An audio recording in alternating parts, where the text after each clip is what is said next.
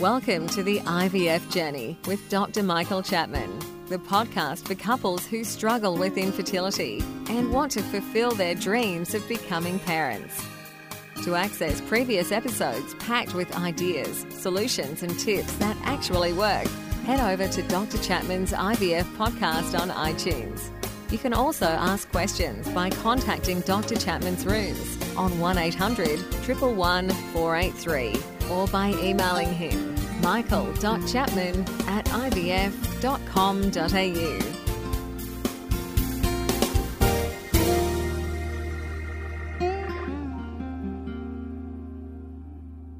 So today we're going to talk about a question I've often been asked, and that's whether children born from I V F are normal.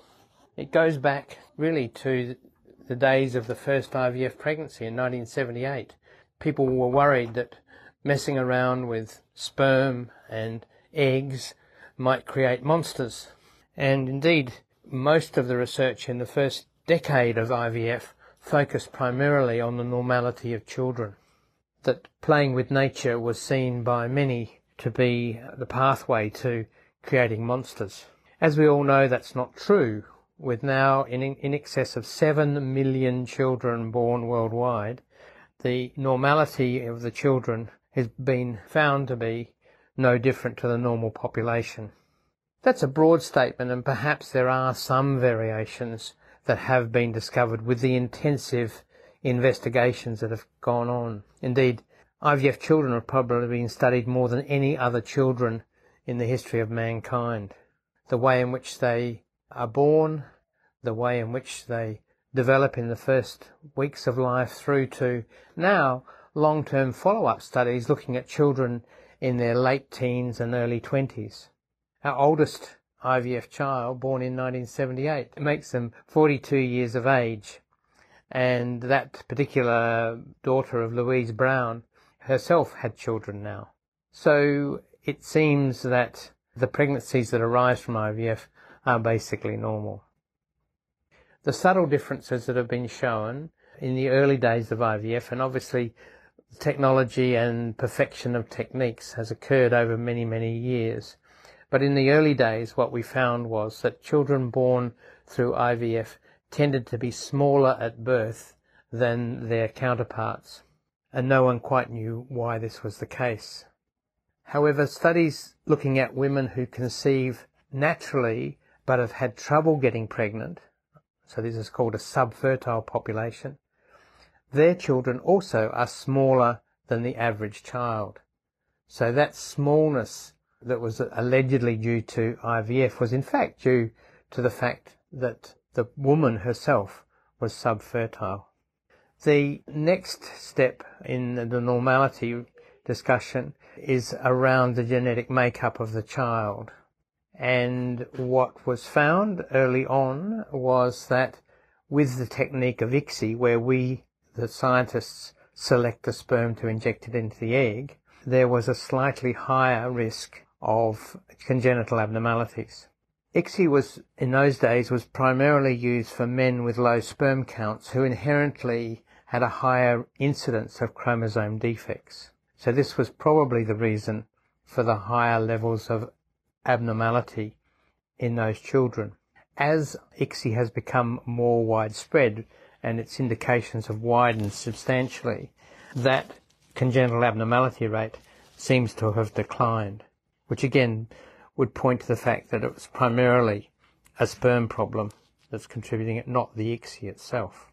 Developmental milestones is what people look at next. You know, at the age of one, is the child uh, the same as children born naturally? And the answer to that is absolutely yes. Thousands of children have been assessed and compared with normally spontaneous deliveries. That's at one year.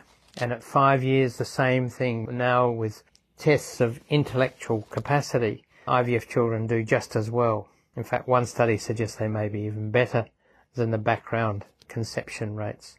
As we go on into the teenage life, again, there are now significant studies showing that children born from I V F are just as obnoxious as other teenagers the same age, have same behavioural characteristics, perform the same at school.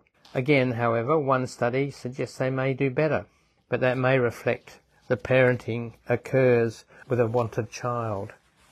A child that is taken I V F to produce is going to be very carefully looked after by the parents who who ensure that they are giving the child the best opportunities.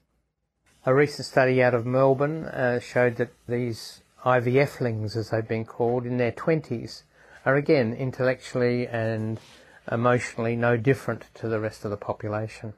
From a health point of view, again, the concern was that because we're fiddling with nature, we may produce some long-term effects.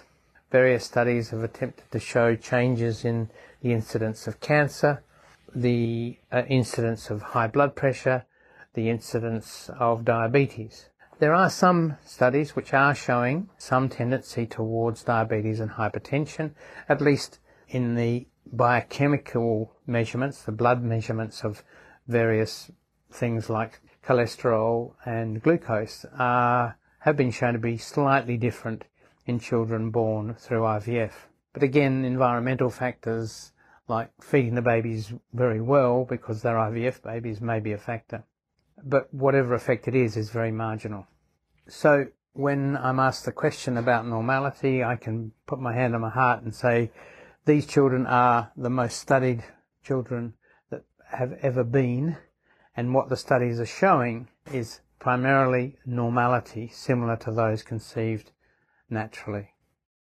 And don't forget that you can access all the previous episodes by going to our website w w w dot the I V F journey dot com and select I V F Journey Podcast from the navigation menu. Thank you for listening to The I V F Journey with Doctor Michael Chapman, the podcast which helps couples negotiate their way through the I V F journey, all the way to parenthood. You can also ask questions by contacting Doctor Chapman's rooms on one eight hundred, one one one, four eight three or by emailing him michael dot chapman at I V F dot com dot a u.